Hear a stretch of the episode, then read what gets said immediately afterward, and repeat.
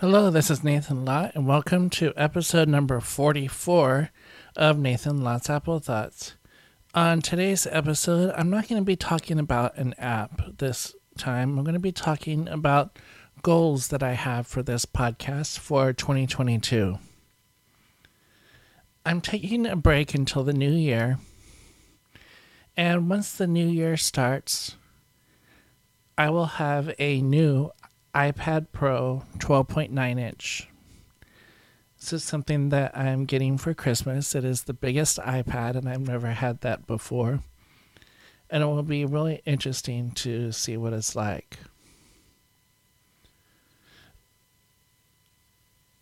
So, of course, I will be doing a lot more iPad apps in the new year. I also want to focus on bigger apps such as Affinity Photo and Affinity Designer, Procreate, Pixelmator and Pixelmator Pro, Acorn, ScreenFlow, iMovie, GarageBand. I will continue to do more screencasts. And I have been debating for years whether I want to get Final Cut Pro or Logic.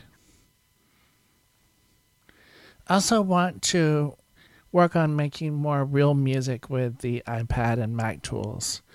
I have a bunch of different music making apps on the iPad that I really want to get better at using, and that's just going to take more practice.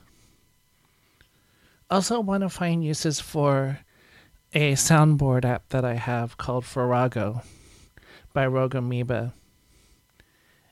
And I downloaded this to use with a speech, but I want to try and figure out how I can work it into the podcast and maybe the screencasts.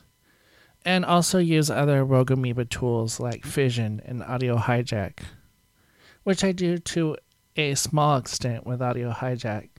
But I also recently just purchased Fission, so I would like to play with that some more. Also, want to look at and tweak my subscription habits doing the podcast this month has really shown me that I do kind of spend a lot on apps and app subscriptions.